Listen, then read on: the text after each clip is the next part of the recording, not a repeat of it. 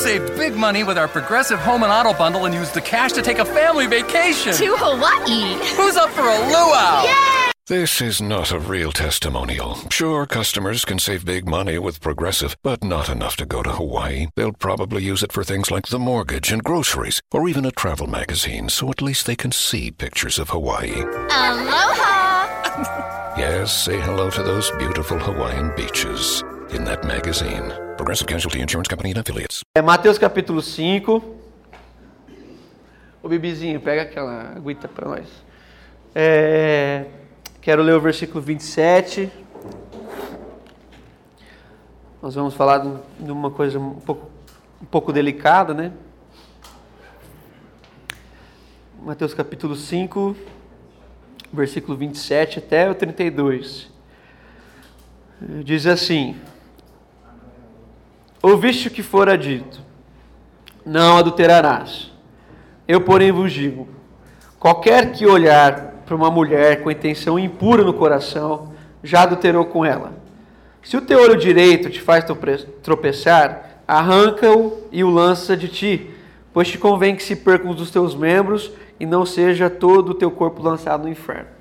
Se a tua mão direita te faz tropeçar, corta-te e a lança de ti, pois te convém que se percam dos teus membros e não vá todo o seu corpo para o inferno.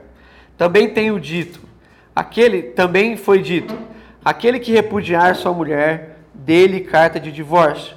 Eu, porém, vos digo, qualquer que vos repudiar sua mulher, exceto em caso de relações sexuais ilícitas, a expõe a tornar-se adúltera.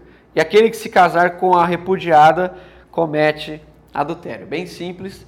Ah, que Deus eh, nos abençoe aqui na sua leitura, na meditação da sua palavra. Eu quero te pedir um esforço mental aí, espiritual, cognitivo, de todas as esferas aí da nossa vida, para que você entenda o espírito das coisas que eu vou falar aqui. Entenda o que está saindo do meu coração na melhor. ah, você pensa que eu quero dizer o melhor, mesmo que eu não consiga, para que a gente consiga ir dialogando aqui com esse texto tão, tão complicado, cheio de questões culturais, históricas, mas eu creio que Deus pode falar coisas sérias ao nosso coração hoje. Então, talvez mais do que nos outros dias, que você possa prestar atenção para que você não corra o risco de lidar com um assunto tão sério de uma forma bem equivocada ou para que você não fale umas coisas que eu nunca falei aqui, tá bom? Para você resguardar a nossa vida aqui. Então, nós estamos falando sobre a série. Já vou avisando que hoje vai acabar um pouquinho mais tarde, então uns 10, 15 minutos. É, nós estamos aqui falando sobre essa série do Sermão do Monte. E o legal de pregar em série é isso mesmo, é que ele não nos faz pular textos como esse, que pouco tem se falado. Ah, ontem à noite, antes da Carol começar a passar mal, uma virose instalou lá em casa, ainda não peguei, graças a Ah, mas não sei, tô, tô brincando. É, é, e aí a gente estava conversando sobre o Evangelho. Foi muito legal, fazia um tempo que a gente não conversava sério assim sobre essas coisas da Bíblia. Antes de dormir, a gente começou a falar sobre os desafios da vida e sobre o, o, como o Evangelho tem que impactar a nossa vida como um todo. Diante de um dos desafios que ela tem vivido, ela, ela, ela, me, ela me confessou né, a dificuldade que é colocar o Evangelho em prática. E como que a gente sempre vai, vai jogar para Jesus, para Deus, coisas que a gente não dá conta de fazer, como por exemplo, eu, em alguns momentos eu falava assim, não, mas Jesus fala isso, Jesus fala aquilo. E ela falava, ah, mas aí Jesus também é meio que apelar, né? Não, não é que apelar, Jesus é o padrão. É para ele que eu vou, ele é o filho de Deus, ele é o farão perfeito, eu quero ser como ele. Então, essa série tem nos levado a, a um entendimento tão sério, a, onde, para nós aqui, caminhando com as palavras de Jesus, nós temos percebido que o Evangelho, ele não está para a quantidade de informação que eu consigo reter sobre ele. Não está para que eu saiba responder perguntas a respeito dele. O Evangelho está para nós numa transformação de vida. Ele veio para que nós sejamos totalmente transformados. E essa série tem feito isso com a gente. Se você tem levado a sério as coisas como a gente, que a gente tem compartilhado aqui, o texto bíblico, você vai perceber que ah, caminhar com o Sermão do Monte é caminhar num desafio diário. Você lê o texto, olha para o espelho e fala: Eu estou muito distante dessa pessoa que eu devo me tornar, mas eu não vou parar de caminhar enquanto eu não chegar lá. Eu não vou, eu não vou cair nessa neura intelectual moderna que o evangelho é para que a gente saiba falar sobre, discutir sobre, intercalar sobre. Não, eu quero que o evangelho transforme a minha vida. E tendo me transformado, me dê condições de discutir, de falar, de, de, de ser relevante na sociedade. Mas eu não preciso de um bom discurso, eu preciso de uma boa transformação que o Espírito pode fazer. Então, nesse bloco que nós é, introduzimos aqui desde a semana retrasada, a gente percebeu que Jesus introduziu uma nova forma de pensar. Ele estava vindo lá nas bem-aventuranças, sal da terra, luz do mundo, e aí Jesus começou a falar tudo a partir de uma frase que, que ele disse que a nossa justiça, a nossa forma de viver tem que exceder, tem que ir para além da forma de se viver uh, religiosa, farisaica. Uh, e aí, Jesus, no seu primeiro exemplo, ele contou a respeito do sexto mandamento. Achei interessante Jesus começar no sexto não entendi muito porquê, mas estou tentando entender. Uh, e nós vimos aqui que Jesus trabalhou a ideia de uma releitura do não matarás, né? E ele fala que nós não só não temos que matar, mas que nós temos que matar a nossa ira. Porque se a gente matar a nossa ira, a gente não mata mais ninguém. É, é, é toda a morte nasce no coração de aquele que fica irado. Tendo se irado, eu me torno um assassino. O assassino não fica nervoso depois que mata. Depois que mata, ele sente remorso. Mas antes disso, ele é dominado de ira. Então Jesus está trabalhando a ideia de trabalhar, trabalhando a ideia de, de conceber uma semente no coração que nos transforma para que, se dominando a nossa ira, a gente não mate ninguém. Não mate ninguém. E matar não é só assassinar. Né? Matar pode ser com palavras, da forma como a gente lida com pessoas. E aí Jesus foi trazendo para nós esse novo entendimento. Aqui no sétimo mandamento, se você abrir sua Bíblia lá em Êxodo capítulo 20, você vai acompanhar os mandamentos, mas aqui no sétimo mandamento, Jesus vai falar de umas coisas que talvez tenha sido mais corrompida no seu tempo e que hoje, sim, perdeu a linha. Ninguém mais, mais comenta sobre isso, nem nas congregações, nem nas religiões, sejam elas quaisquer for, né? Então, assim, ah, Jesus vai falar que nós não, como já ouvimos de Deus, não devemos adulterar. Mas ele vai traduzir aonde que o, que o adultério se manifesta, como, ele, é como a gente lida com ele. E eu queria que você ficasse com a sua Bíblia aberta para conseguir acompanhar uma lógica que eu estou tentando construir aqui. Antes de caminhar, eu quero fazer duas observações. Primeira delas, tudo o que está aplicado aqui referente ao adultério está aplicado na figura masculina. Então, é, é, sempre falando diretamente com os homens. Por quê? Porque, talvez, simples, porque Jesus está falando com homens.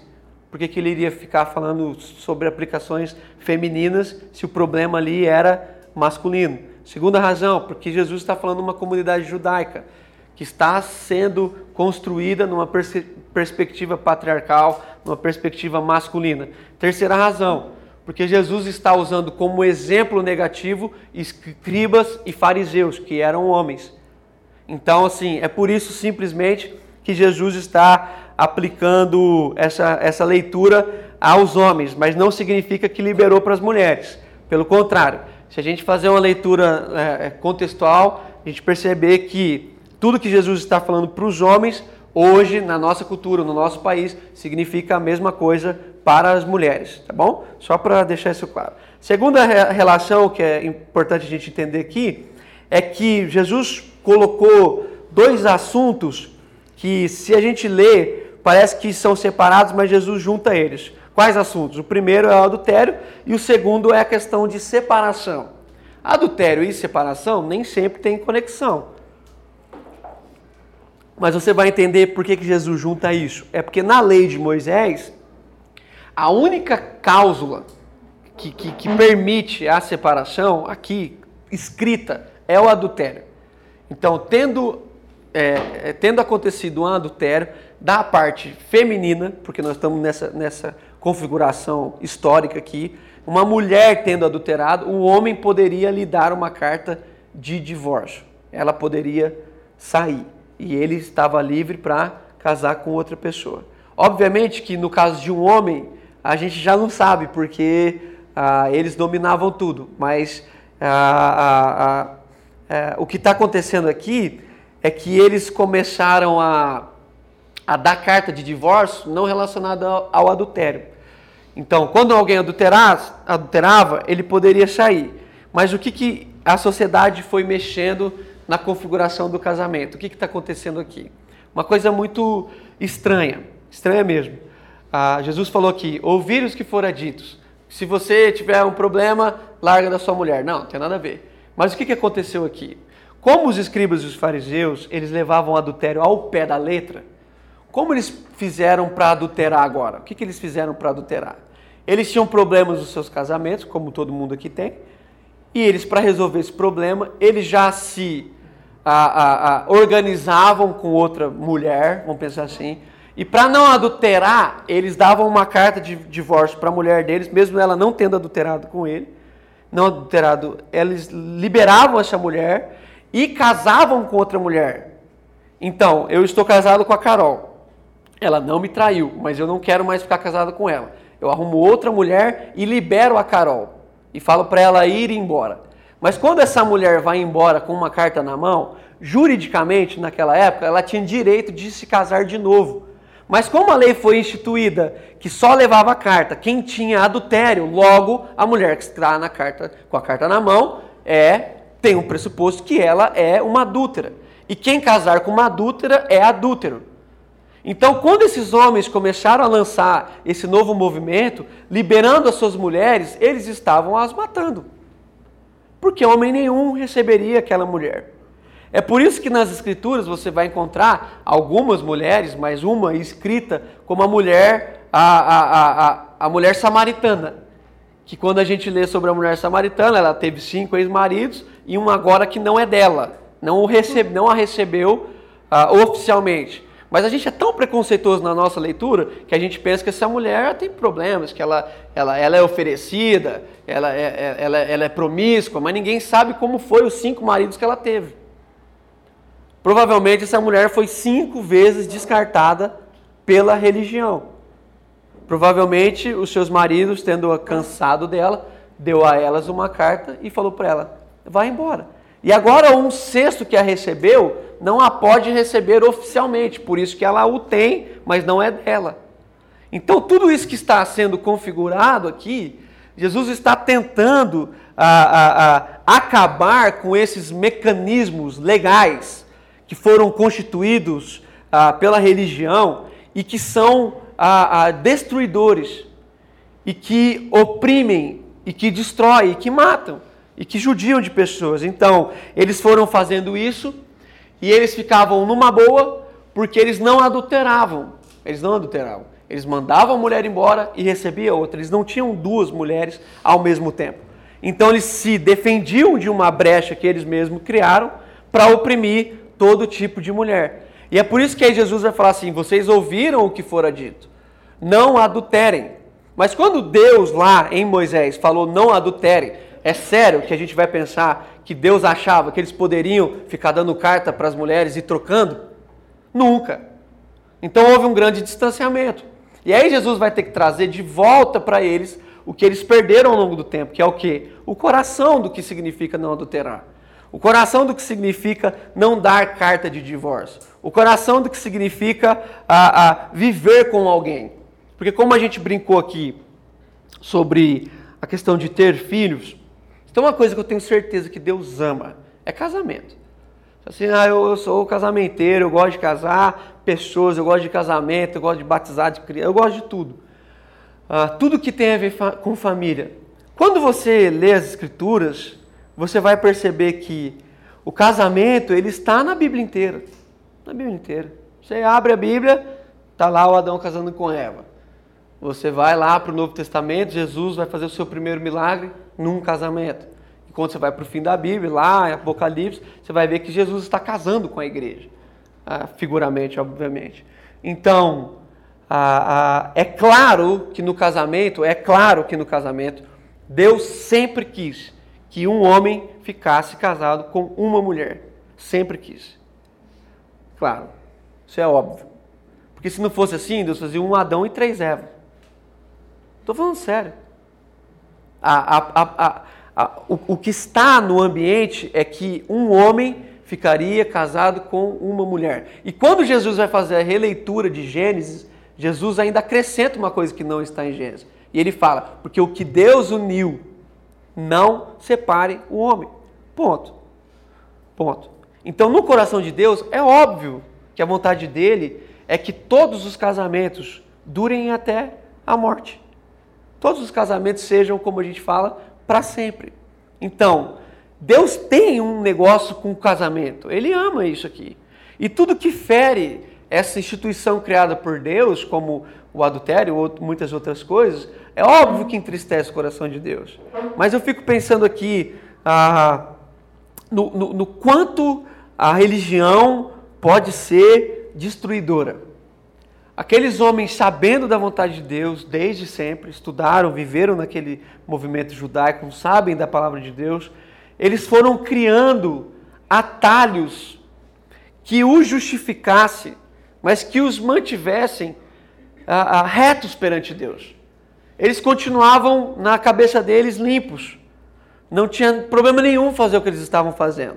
Então eles se protegiam da lei mas com a mesma lei, eles matavam as pessoas. Como, por exemplo, um homem religioso se protege na lei ao dar a carta de divórcio para sua mulher. Mas quando ele encontra uma mulher que, sendo pega em adultério, ele quer apedrejar ela. Então, com a mesma lei, ele se protege, mas com a mesma lei, ele ataca. Depende da ocasião. E na mente dele, ele está impune. Ele está livre porque ele não adulterou. E aí Jesus vai ter que trabalhar uma coisa séria no coração dele, que é onde que o adultério nasce, aonde que o adultério ah, ah, floresce, como ele fez ah, da mesma forma com a ira e, a, e o assassinato, ele vai fazer com a questão do adultério. Então presta atenção, essa religiosidade aqui, ela só serve para punir as pessoas. Então Jesus vai literalmente uh, inverter a mesma coisa, a forma de pensar. Então ele vai inverter a mesma coisa, mas ele vai trazer uma nova ótica. O que, que ele vai fazer? Ele vai dizer assim: vocês pegam o adultério e vocês punem as mulheres. Agora, para serem sãos disso, para serem sarados, vocês têm que começar a se punir. Olha que coisa estranha. Jesus fala assim: é melhor que você entre no inferno, eh, no céu, perdão, cego do que vai para o inferno com os dois olhos. É melhor você entrar sem os braços do que entrar no inferno com os dois. E aí é tão estranho isso que muita gente na história relata assim, verídicos. Homens, seriamente, os caras cortaram a mão. Os caras furaram os olhos, eles, eles, eles ficaram cegos e cortaram as mãos. Porque eles liam isso aqui e achavam que era literal. O que Jesus está dizendo assim, meus irmãos, a religiosidade pune as pessoas. A espiritualidade, entre aspas, se pune, se mata, para que, tendo florescido neste coração punido, não, não, não puna as pessoas, mas saiba lidar com os desafios das pessoas. Olha que interessante a, a, a, o que Jesus faz, né? A gente vai perceber o tamanho dessa nossa maldade, porque a gente sempre vai trabalhar a, a, a, nossa religiosidade no ambiente punitivo. Sempre que você for falar de lei, hum, a lei sempre é para punir alguém. E do outro lado está um advogado de defesa. Sempre tem um ambiente. Se tem defesa, é porque tem ataque. Obviamente. E quem está atacando aqui é a religião, que deveria fazer ao contrário. E aí Jesus vai ter que trazer uma espiritualidade para esses irmãos.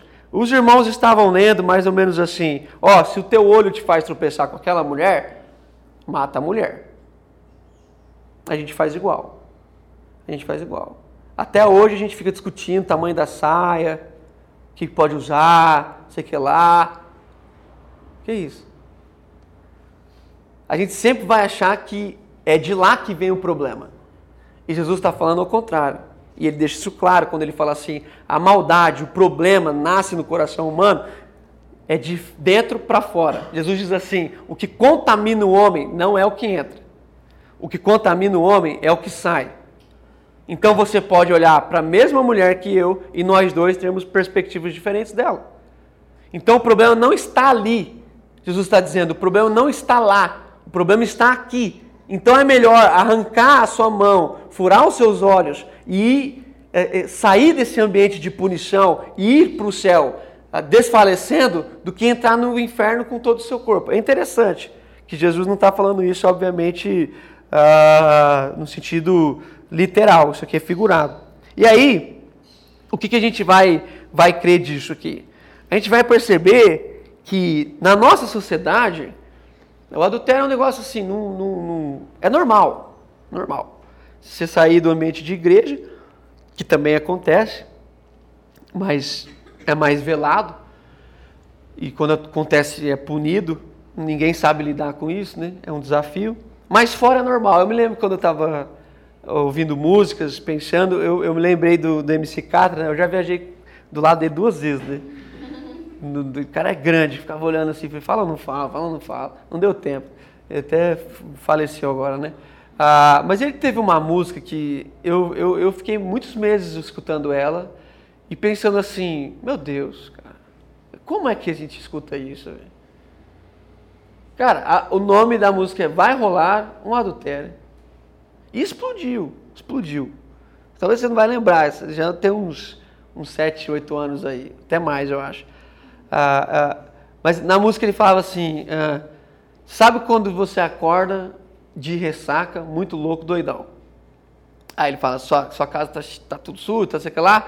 Aí ele vai se preparando para um outro ambiente, e aí no ápice da música, toda música tem um ápice, Aí ele solta essa frase: vai rolar um adultério. E aí vem uma, um, uma, um, um dance lá, um, um, negócio assim, muito legal. Porque, tipo, para.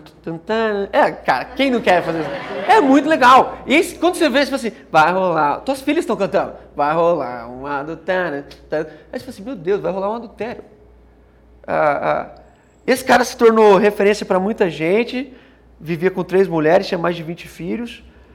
Uh, até nas brincadeiras que faziam com ele, tentavam pegar ele para ver se ele sabia o nome de todos os filhos. E antes dessa música estourar, estourou uma outra música que foi uma música chave do meu TCC.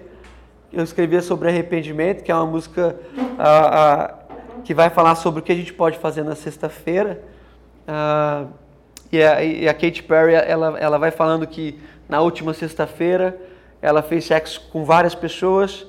É, ela bebeu até cair, a música vai desenrolando, vai desenrolando, vai desenrolando, até que ela fala no ápice da música e sexta-feira que vem nós faremos tudo de novo. Tudo de novo. E era muito legal, a música mais tocada dos Estados Unidos em 2011. Katy Perry só não bateu os recordes do Michael Jackson. De cada 10 músicas mais tocadas nos Estados Unidos, 6 era dela. E a gente vai entrando nesse ambiente. Então, quando você fala de adultério, você você está falando mais sobre o quê? Eu acho que esse texto não, não, não, não tem um espaço melhor, um momento melhor para a gente ler esse texto do que os nossos dias. A nossa geração, ela cresceu num ambiente pornográfico. É, é, é, tudo é sensualizado, tudo é sensualizado. Você vai abastecer seu carro, tem uma mulher com, com roupa de ginástica top, e você fala assim, mas por quê? Tipo, o que, que tem a ver? Uma, uma, uma coisa de óculos, começa no pé e vem até a cabeça. Não tem mais sentido. A propaganda de bolacha, de biscoito. Tem sensualidade, tudo tem sensualidade.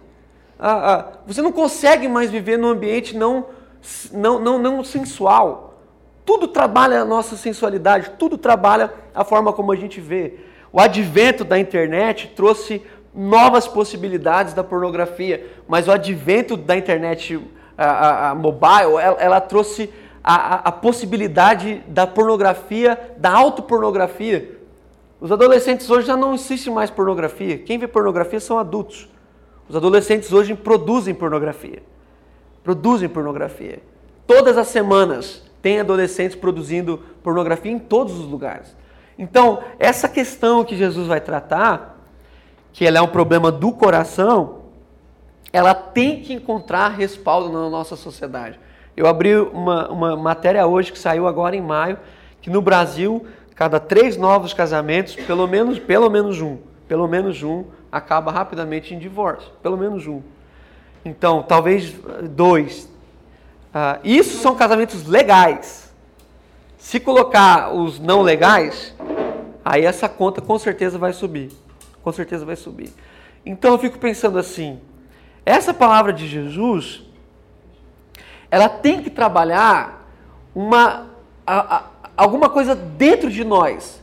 Porque o que, que a religião faz hoje? A gente vê tudo isso, pornografia, adultério, músicas, bagunça, tudo mais, blá, blá, beleza. Aí o que, que a gente faz como religião? Imprime coisas externas.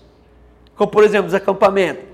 A gente ia lá, ah, um dia eu estava no acampamento, a gente foi brincar de uma brincadeira que tem tinta, chama canibal. Aí você fica passando tinta nos outros, ah, é uma bagunça e tal. Aí um pastor me chamou, eu estava lá fazendo acampamento, ele falou assim, ah, queria tirar uma dúvida com você. Eu falei, qual? Ele falou assim, ah, os meninos estão querendo tirar a camiseta. Eu falei assim, é, isso aqui é mesmo que eu acho? Eu acho melhor você nem me perguntar o que eu acho. Não, você acha o quê? Eu falei assim, eu acho que não tem nenhum menino virgem aí, ó que esses meninos vivem uma orgia nas escolas dele e você está preocupado em tirar a camiseta. Aí ficou meio assustado comigo assim. Falei, o que, que eu acho, irmão? As meninas para estar na piscina tinham que fazer assim, para ver se o short era mais comprido que o braço. Eu falei assim, os meninos estão com pornografia na mão, dessas meninas aí.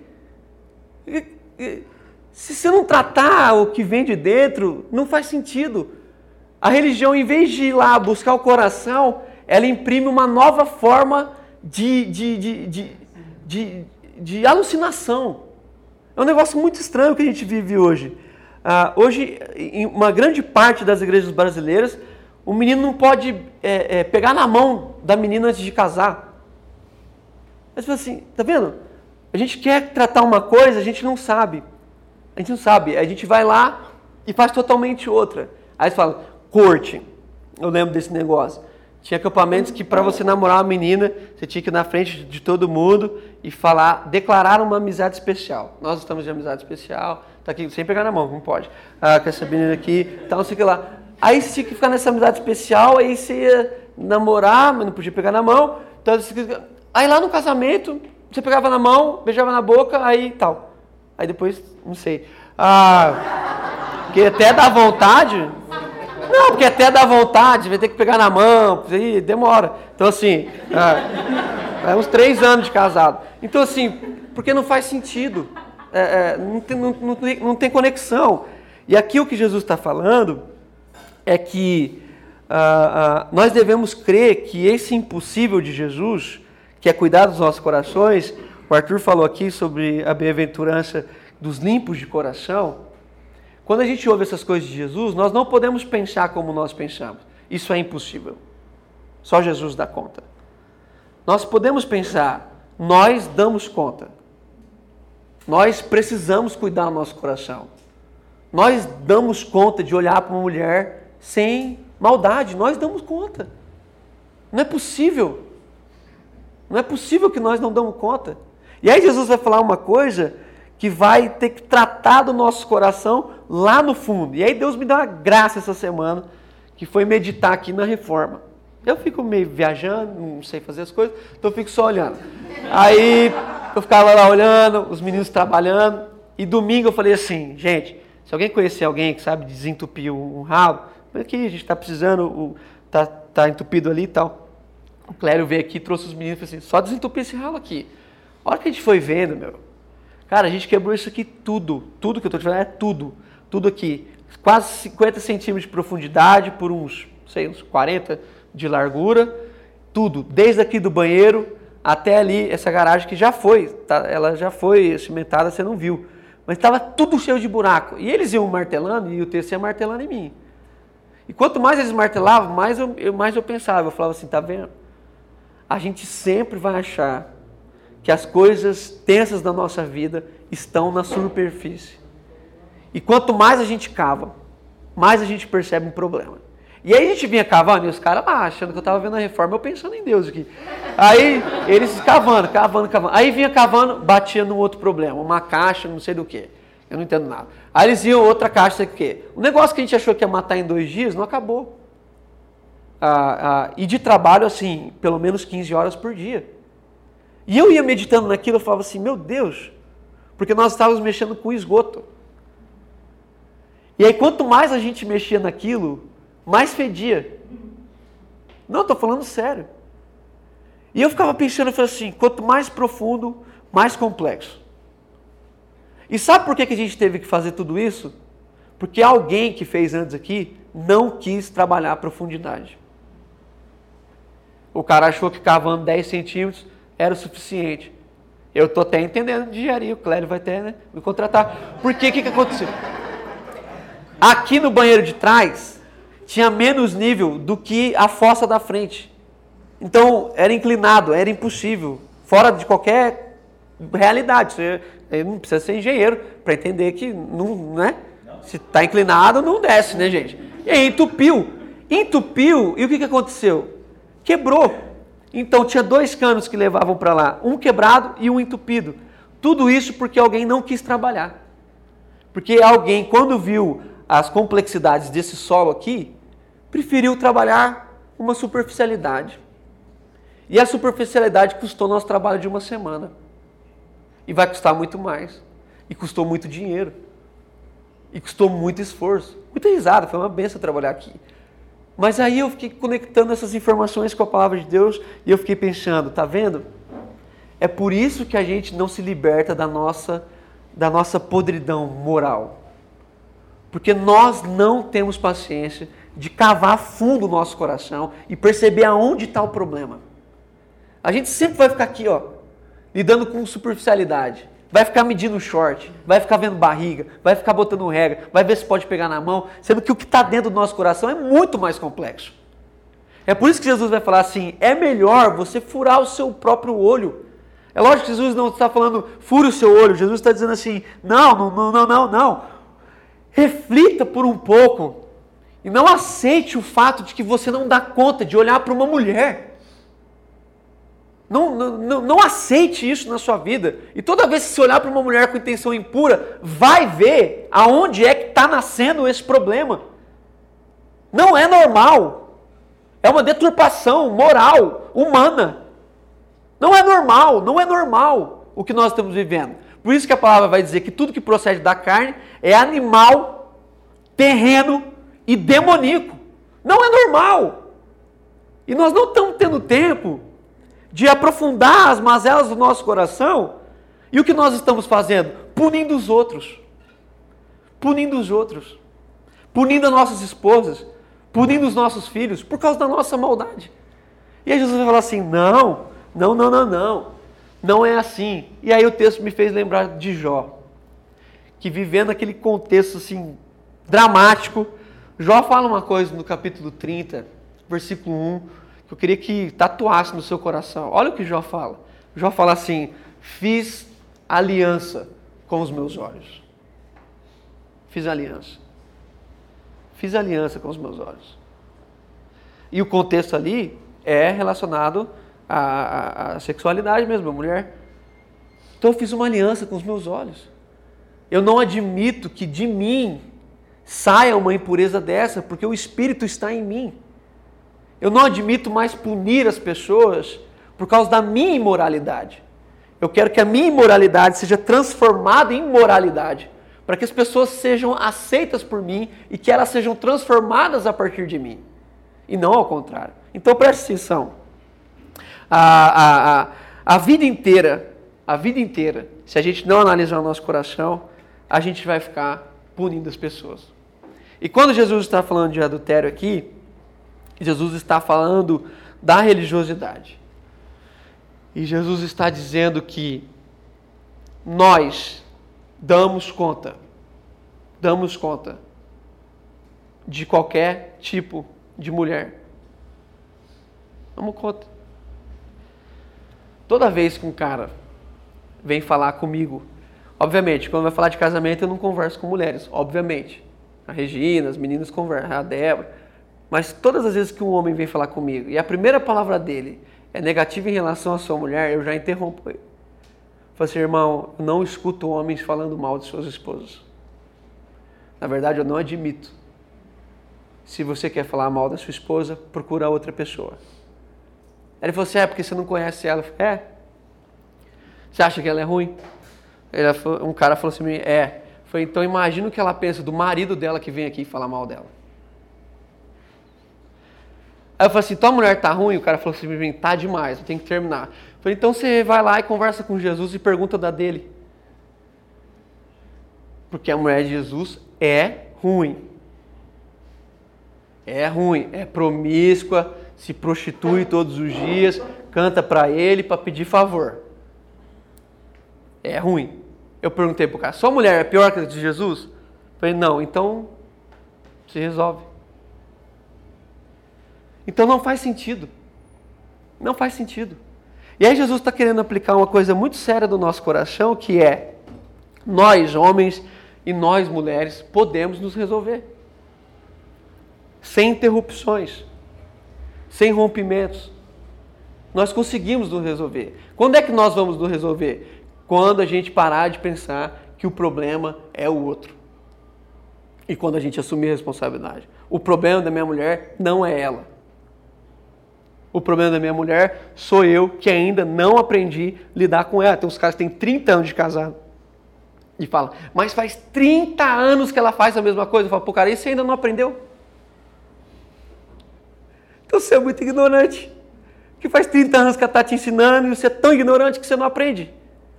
Ah, mas ela devia mudar. Eu falei, que tal você? Você não sabe quantos casamentos já se, já se romperam por causa de pasta de dente aberta? O que, o que mais acaba casamento é tampa de vaso. Tampa de vaso acaba casamento. Tô falando sério, que negócio vai, vai louça, louça, não sei o que lá. Isso acaba casamento. Isso acaba casamento. Cada um tem uma forma de viver. Cada uma foi educada de um jeito. A pessoa gosta de lavar a louça tudo amontoado, os outros gostam direitinho. E o cara não aprende o jeito que a mulher dele lida, a mulher dele não aprende como eles lidam. E eles começam a ser agressivos por causa de uma louça. Era muito mais fácil falar assim, ó, como você faz? Eu faço desse jeito. Eu faço daquele jeito. Então vamos fazer assim? Quando você estiver fazendo, você faz do seu jeito, eu te ajudo. Quando você estiver eu fazendo, eu faço do meu jeito, você me ajuda. Até um dia que a gente encontre um jeito. Pode durar uns 40 anos. Mas é muito mais fácil. E aí aqui nessa aplicação, é, eu lembrei também de Paulo, do apóstolo Paulo, quando ele vai falando da espiritualidade, Paulo usa uma expressão muito, muito interessante. Ele fala que ele esmurra o seu próprio corpo eu queria conversar com todos os homens que batem em mulher. E falar para eles, por que, que vocês, não, vocês não são homens suficientes para bater em vocês mesmos? Porque espiritualidade está em, em descobrir em mim o problema. A agressão não é admitida. Não é admitida. Paulo vai falar assim: eu sofro como que dores de parto. Olha que legal. Paulo vai colocar uma característica, obviamente, feminina no, dentro dele e falar assim: eu sofro dores de parto para que Cristo seja formado em vocês. Então é sempre eu lutando, lutando contra mim, para que Cristo seja formado em mim a favor do outro. E aí, aqui, nesse movimento, caminhando para o fim, interessante que a religiosidade a religiosidade entrega os outros. A espiritualidade se entrega pelos outros. Isso é muito legal. A religiosidade entrega os outros. A espiritualidade se entrega pelos outros, em favor do outro. A religiosidade responsabiliza o outro. A espiritualidade se responsabiliza. A culpa é sempre minha. Eu resolvo, eu dou conta. Então, o problema aqui não são os olhos da minha mulher, não são os olhos da minha namorada, não são os olhos da minha noiva, não são as mãos, não são os pés. O problema são os meus olhos, as minhas mãos, os meus pensamentos e o meu coração. Então, para onde eu quero caminhar aqui? Eu quero caminhar numa reflexão de que eu e você precisamos repensar a forma como nós temos tratado essa área da nossa vida ah, como a gente tem olhado, no caso, tanto o homem quanto mulher, homem é um pouco mais do olhar, mas como nós temos visto as mulheres, como elas têm nos vistos, como nós nos comportamos. Porque os caras vêm falar uma coisa para mim que não faz sentido. Não faz sentido. O cara conta, vem se confessar e conta coisas que umas meninas andam dizendo para ele, eu falo, não faz sentido. Eu falo o quê? Como é que você deixou chegar aí? Como é que você deixou esses dias? Esses dias não, tem um tempo interessante. Uma menina veio falar comigo no Facebook, busquei os amigos em comum, não encontrei. Falei, não conheço. Fui falar gentilmente com ela, falei assim, ó, você está falando com a pessoa errada. Ela falou assim, não, estou falando com a pessoa certa. E ela me descreveu. Falei, agora eu tenho certeza que você está falando com a pessoa errada. Ela falou assim, por quê? Falei, porque se me conhecesse, você não falaria assim comigo. Pronto. Resolvido. Chamei a Carol, aqui a menina veio falar comigo, olha aí o que ela escreveu, não faz sentido, não tem conexão, nem sei quem é essa pessoa. Agora os caras vêm me mostrar a conversa de 10 folhas. Falei, como, irmão? Por que, que você... Não faz sentido. Então, assim, de verdade, gente, ah, eu queria muito que a gente orasse ah, a respeito do nosso coração. E que a gente matasse. Jesus vai ser radical aqui. Jesus está falando de cortar mesmo, obviamente, não, natural, não, não, não literal. Mas olha aonde Jesus foi. Olha ao extremo que Jesus chegou e falou assim: é melhor, se você não dá conta de olhar para uma mulher, é melhor que você fique cego. Jesus não quer que, que a gente fique cego. Ele quer que a gente se cure. Então eu queria orar por nós, para que eu e você fizéssemos uma autoavaliação. E aproveitasse aqui nesse embalo que a gente está falando de casamento, é, é, é, é, de filhos, de vida. E aqueles que são casados, aproveitassem esse momento para rever o seu casamento. A forma como você lida com a sua esposa, a impressão que os outros têm como você lida com ela, a forma como vocês estão vivendo em casa. Não adianta chegar aqui e, e, e desferir sorrisos, isso, isso é ruim. Esse é um ambiente onde a gente deveria expor a realidade do nosso coração. Vejo constantemente pessoas destratando suas esposas. O ano passado foi o ano que eu mais lidei com adultério. De amigos meus. Toda semana eu era um amigo. Toda semana. Eu chamei meus amigos e falei assim, oh, do conselho, foi o negócio está cada vez mais perto de mim, então vocês me ajudem. Como é que. Não estou falando de caras promíscuos, estou falando de caras que você assim, meu Deus. Sabe quando acontece, você, assusta? Tem uns caras que você não assusta, não. Você fica sabendo e fala assim, ah, isso aí já já estava sem freio de mão. Mas tem uns que eram impacto. E a gente fica administrando toda semana. Adultério, adultério e adultério. Sabe o que foi mais triste? No meu caso, todos os adultérios que eu lidei foram dos homens. Foram dos homens. Meus amigos pastores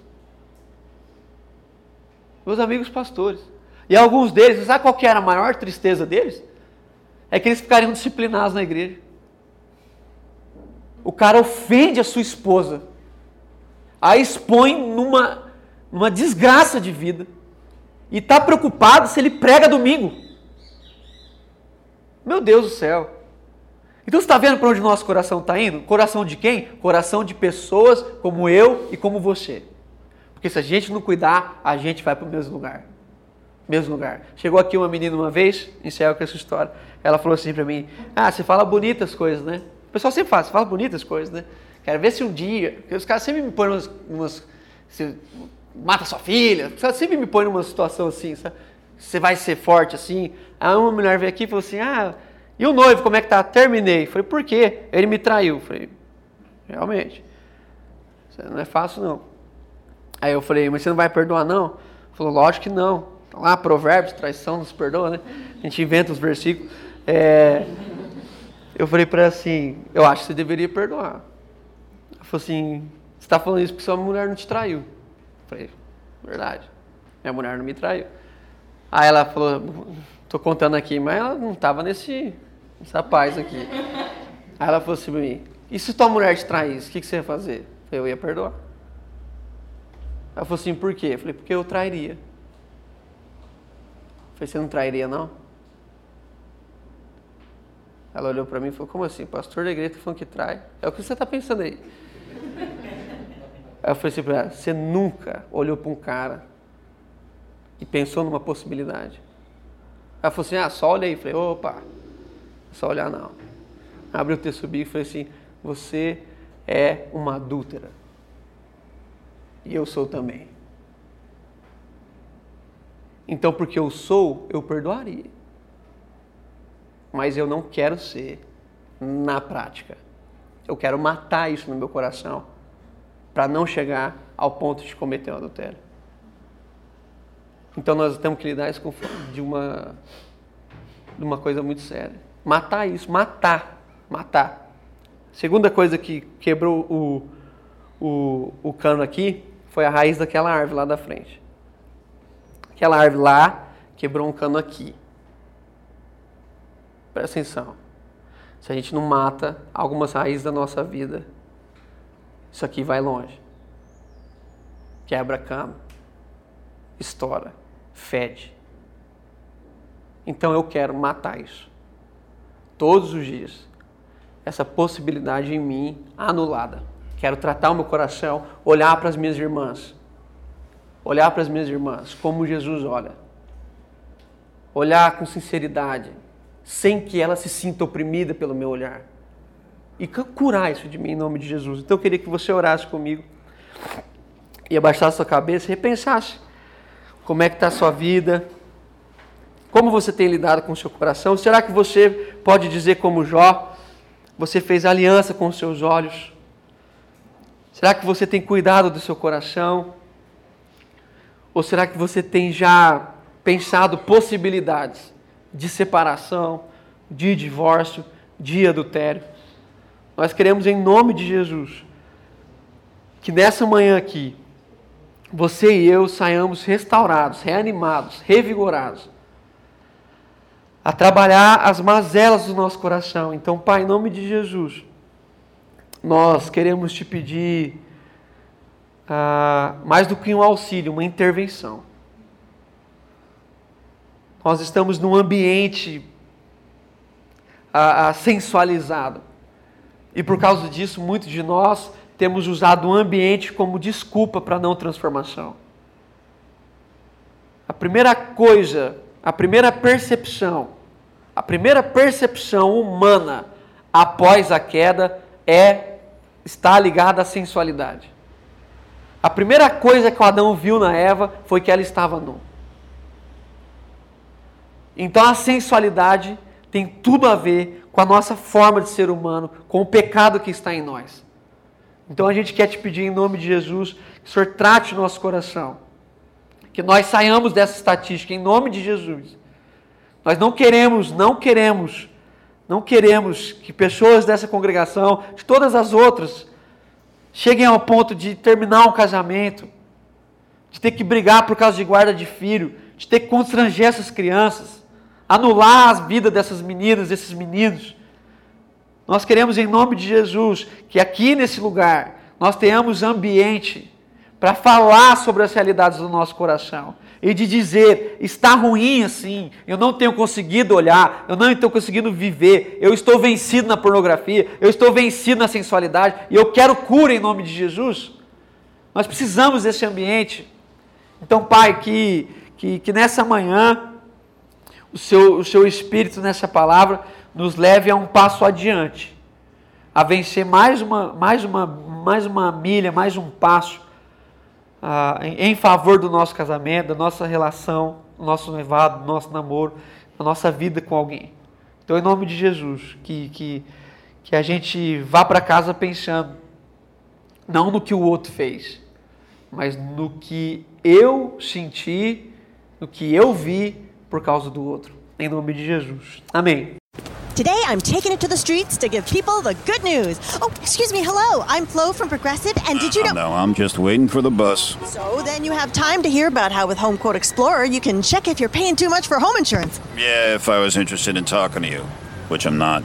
Okay, I'll do the talking, and you just check if you can be saving, which is going to be pretty hard to do if you put on your headphones. Okay. See if you're paying too much for home insurance with Home Quote Explorer. Progressive Casualty Insurance Company and affiliates. Comparison rates not available in all states or situations.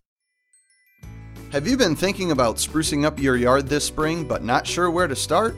Look for Proven Winners shrubs at your local garden center. They're the ones in the white containers. Evergreens, roses, hydrangeas, and more, all trialed and tested to ensure your success.